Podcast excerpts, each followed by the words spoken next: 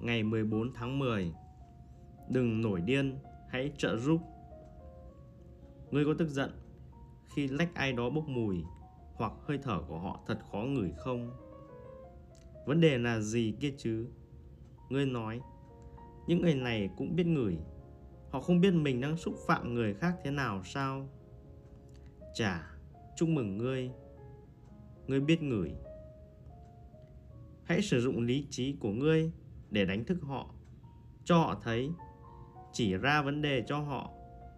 Nếu người đó chịu lắng nghe, ngươi sẽ giúp họ giải quyết vấn đề mà không phải tức giận vô ích.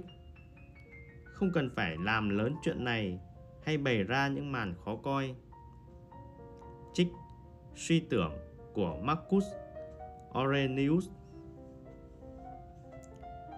Người ngồi cạnh bạn trên máy bay đang nói chuyện rất to và quay ngang, quay ngửa. Bạn phải nghiến răng đầy khó chịu vì nỗi căm ghét từ sâu thẳm tâm hồn do một ai đó hành xử vô cùng thô lỗ, thiếu hiểu biết và đáng ghét. Trong những tình huống này, bạn phải lín nhịn hết mức để ngăn bản thân không lao ra riết họ. Thật buồn cười khi một ý nghĩ như vậy lại xuất hiện trong đầu chúng ta, trong khi chúng ta có thể lịch sự yêu cầu họ dừng hành xử thô lỗ hoặc đề nghị được chuyển chỗ. Chúng ta thả bực tức, ghét bỏ và nổi giận trong lòng còn hơn là mạo hiểm mở miệng nói chuyện để có thể góp ý cho người này và biến thế giới thành một nơi tốt đẹp hơn.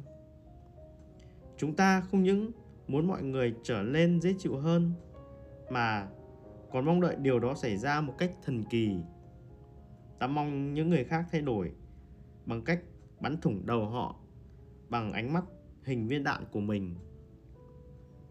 Khi nghĩ theo cách này, bạn sẽ phải tự hỏi ai mới là kẻ thô lỗ thực sự